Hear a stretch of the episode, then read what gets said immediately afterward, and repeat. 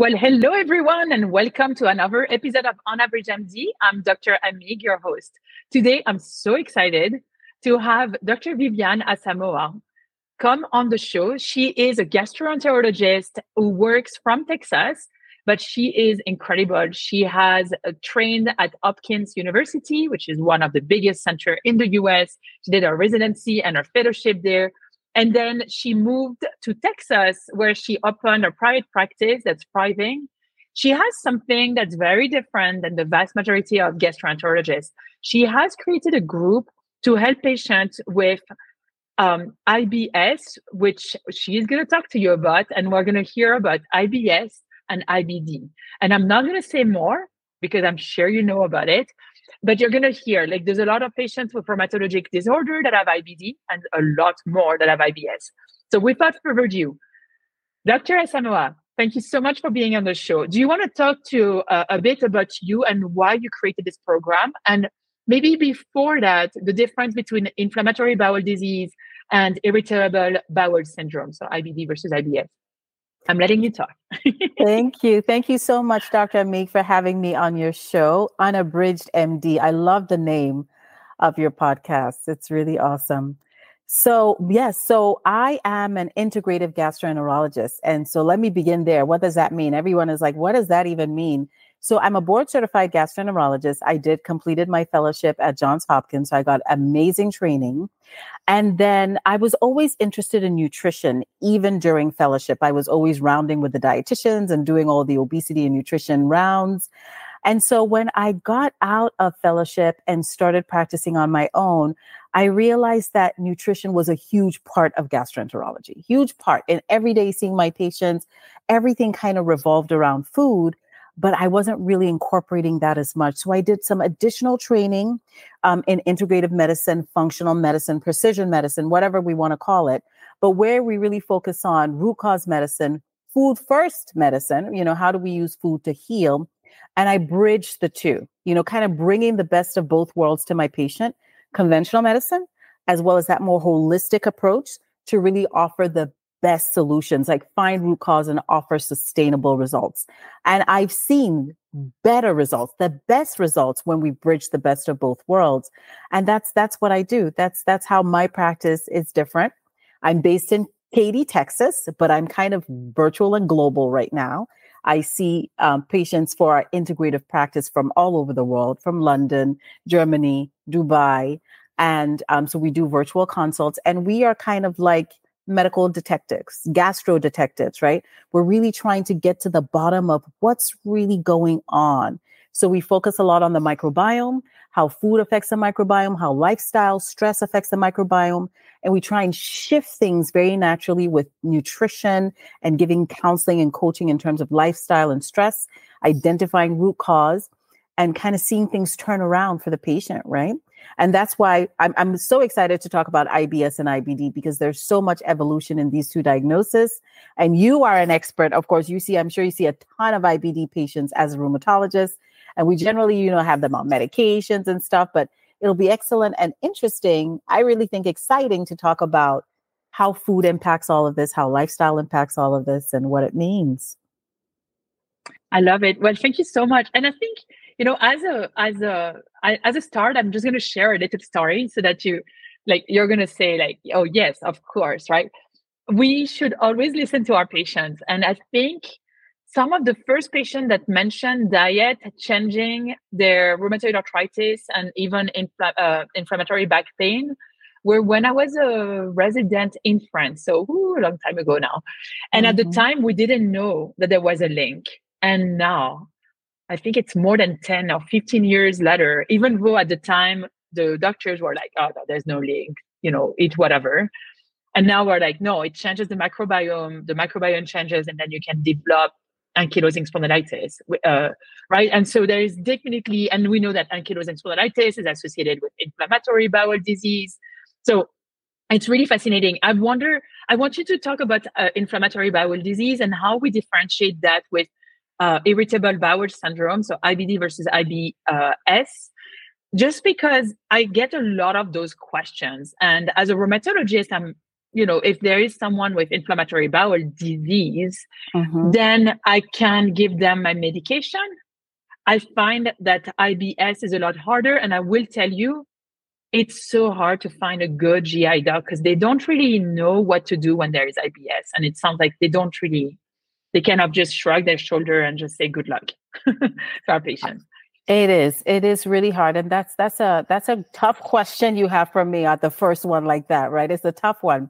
So I think that what's really important is if you if we suspect inflammatory bowel disease, which are the patients that you see a lot of, right, that need to be on some kind of therapy, we're concerned about um, the evolution of the disease, right? We think that this is something where we can actually see anatomic mucosal um, involvement. When we say mucosal, we know that the lining of the intestines or the gut is inflamed. Like we can see the inflammation, we can see the ulcers, and this may even cause long-term narrowing or or what we call strictures in the in the gut and cause complications of bleeding and blockage and things that can be quite severe. So, what's really important is we definitely want to differentiate and make the diagnosis if it's inflammatory bowel disease. It's not uncommon that some people who present with IBS like symptoms actually have IBD. And it's not uncommon that people with IBD, inflammatory bowel disease, can have IBS on top of the IBD. So the whole IBD, IBS, all those words, it's, it's confusing. But IBD is inflammatory bowel disease. We're often referring to Crohn's disease. I'm sure some of you have heard of that. Ulcerative colitis. We even tag along this a diagnosis of um, that you may have heard of called collagenous colitis. All of those form, fall under inflammatory bowel disease. And, you know, patients can present very similarly to IBS. They may be bloated, have diarrhea, sometimes constipation. But the difference here is that some of them may actually notice blood in their stool, right? Mucus in their stool, have more significant abdominal pain. Notice weight loss, right? Because they're not absorbing, they can't eat, right? Or have obstructive symptoms. So, blood work will show us a lot of inflammation. CRP and ESR is high. We may see iron deficiency anemia. Stool testing is one of the biggest way to really make that distinction because there are stool markers of inflammation either called lactoferrin or calprotectin that we can test in stool and say, boom, boom, the calprotectin is super high. There's actually inflammation going on. This is most likely inflammatory bowel disease. With IBS, where you know there's a Rome 4 criteria, so we have like a motility criteria for who has IBS. The Rome 4 criteria will say, you know, altered bowel movements, uh, some bloating, some cramping, some irregular bowel movements, sometimes triggered by food, relieved by bowel movements, but and going on for three to six months. But we don't see significant weight loss. We don't see blood in stool. We don't have those inflammatory markers. Your calprotectin will be negative in stool, but it doesn't mean it's not just as serious. It just doesn't evolve the same way as inflammatory bowel disease, which truly is systemic, right? But you know, right now we're even thinking that IBS is its own systemic disease. But I would say one is really inflammation, and the other one is more microbiome shifts and motility related, right? Yeah. So fascinating. Well, thank you so much. I think that this is extremely helpful. Can you talk to us about the microbiome? Because I think this is, you know, what's doing a lot of headline right now, uh, and how you take this into account to treat patients? Yeah.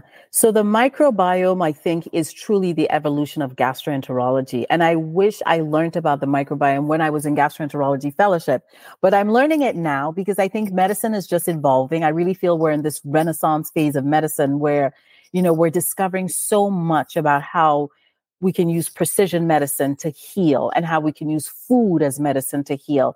And this is where the microbiome comes in because truly, Dr. Amigues, the only thing that can change the microbiome, the main thing is food. It's nutrition, it's diet, right? It's the main thing that can shift it.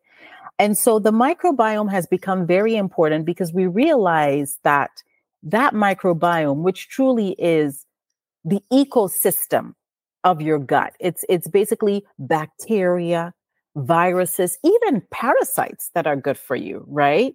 Um, archaea, any these organisms that blend and live harmoniously with us, we've realized now that we rely more on them than they do on us, right? They actually help us um, process our food, make nutrients and vitamins, help us with motility, help us make neurotransmitters. So this this microbiome is essential to the human being. And they say we actually have trillion more cells of this microbiome than actually human cells. So our body really lives in harmony with them. And when the microbiome is off, it's almost like your hand is off, your hand is amputated, something is clearly wrong, and your human body cannot function. So it, we talk about it in gastroenterology because majority of the microbiome is in the gut, right? Majority of this microbiome also regulates the immune system, which is in the gut, which is, you know, directly affects and can result in autoimmune conditions. Um, but we talk about it in gastro, but it truly, the microbiome is in every part of our body. We've got a microbiome in our mouth, our nose, our vagina, our bladder, every our skin has its own microbiome, right? So we really coexist with these bacteria, viruses, and parasites, and they affect how we function. So when the microbiome is off for whatever reasons, and a couple of reasons could be you got a whole bunch of antibiotics, right? Someone just gave you a bunch of antibiotics, it just shot your microbiome. Your diet is off because you're just eating processed food all the time. You're not really aware, you're not mindfully eating you're eating a lot of processed or you're exposed to a lot of toxins. And this could be even infection, right? Some kind like COVID really affected our microbiome when it hit. That's when we see the shift, and the shift can be long lasting unless we start to really identify and resolve it. So, the microbiome, I mean, we could have a whole other show on the mic talk about the microbiome, but a little we should and helps. we should yeah yeah. We should no no no this this is excellent this is excellent.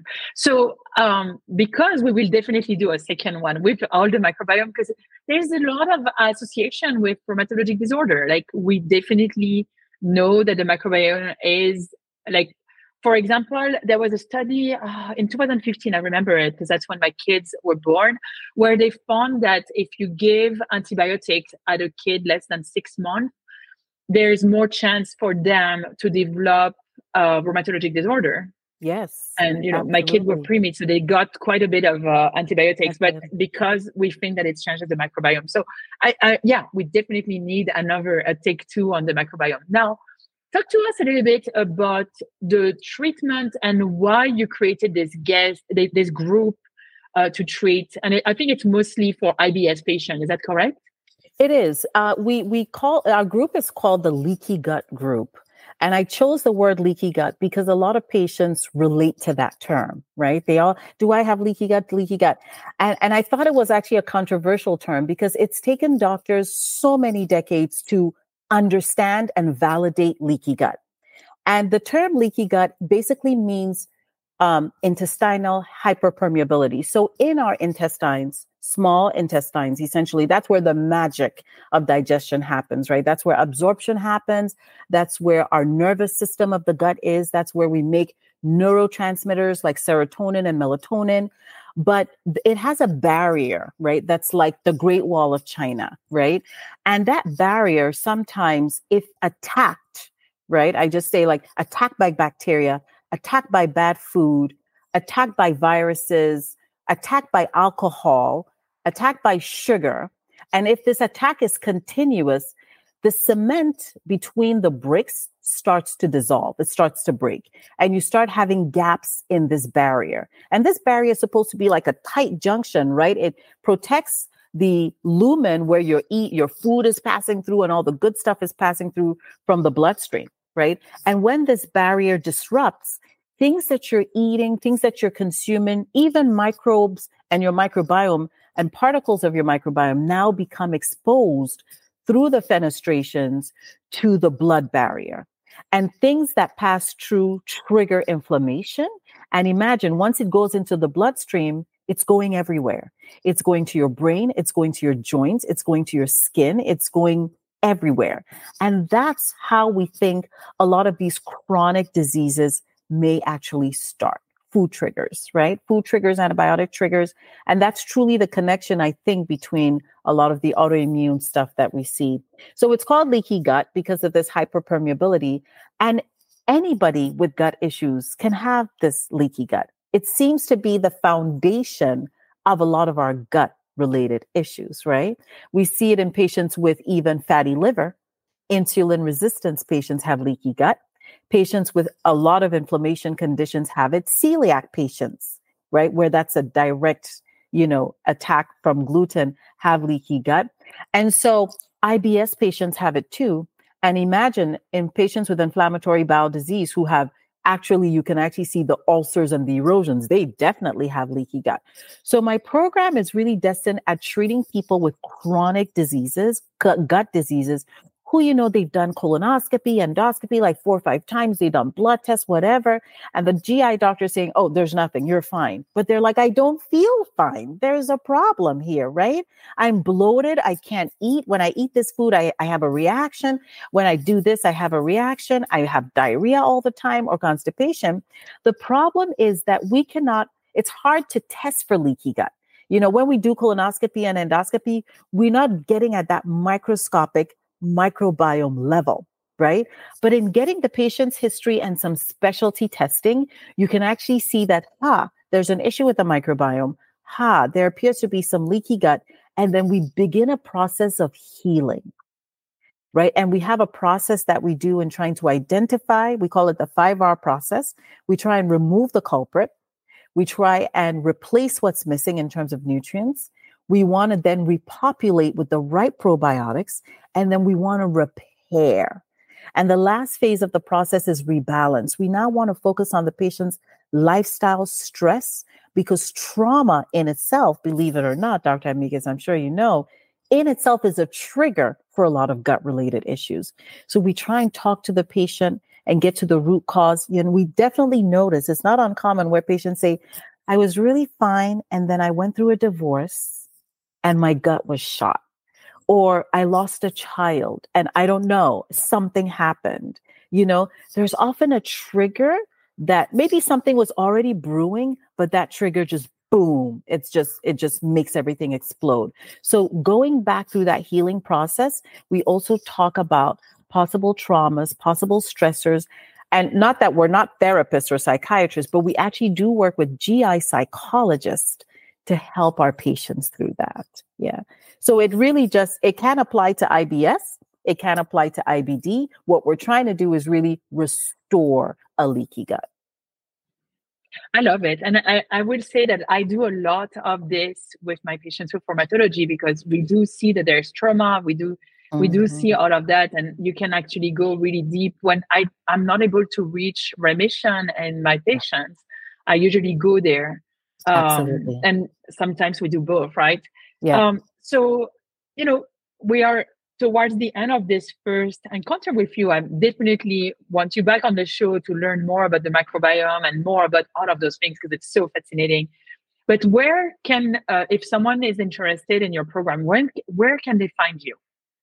Yeah, so my, you know, I'm on on all the social media feeds. I'm on Instagram. I'm on Facebook. If you just type in Dr. Vivian Asamoah, um, and I can share that information with you. Uh, a, a great place to just get free education from from us and kind of see what we've done over the years is our private Facebook group called Natural Gut Relief. We've hosted there for three years, and our entire purpose is just to build a family, a tribe, a community of people who want to find ways to relieve their gut issues naturally. So, you know, they're talking about grandma remedies and have you tried this and the latest probiotics and what the research is saying about kimchi and sauerkraut and how that affects the gut. And we have wonderful guest speakers. So I think I would love to have you, Dr. Amigues, on that group talking about IBD and rheumatological disorders. And um, it's a wonderful place for your audience also to find us and get more information. But if you want to set up a consultation, um, you can message us on Dr. Vivian Asamoah, go on my website, contact us to make an appointment. And we'd love to set up like a discovery call, learn more about you, and then see if we're a good fit. But we are truly, I believe we are a team of medical gut detectives. That's what we call ourselves. We were really trying to go deep, deep to find the I issue. love it. Yeah. I love this. Well, Dr. Asamoah, it's been such a pleasure to have you on the show. I cannot wait for the second. I cannot wait to share more rheumatology and IBD and IBS like in uh, in your own uh, group. And I'm actually one of the people who are in your group. I'm watching and I'm learning so much. And I saw that you did this uh, 30 day challenge of sugar free. And I, I, was like, wow, this is so cool. Uh, so yeah, uh, see, we'll see you very soon. And we'll put all the, in the show notes, we'll put all of those uh, where to find you.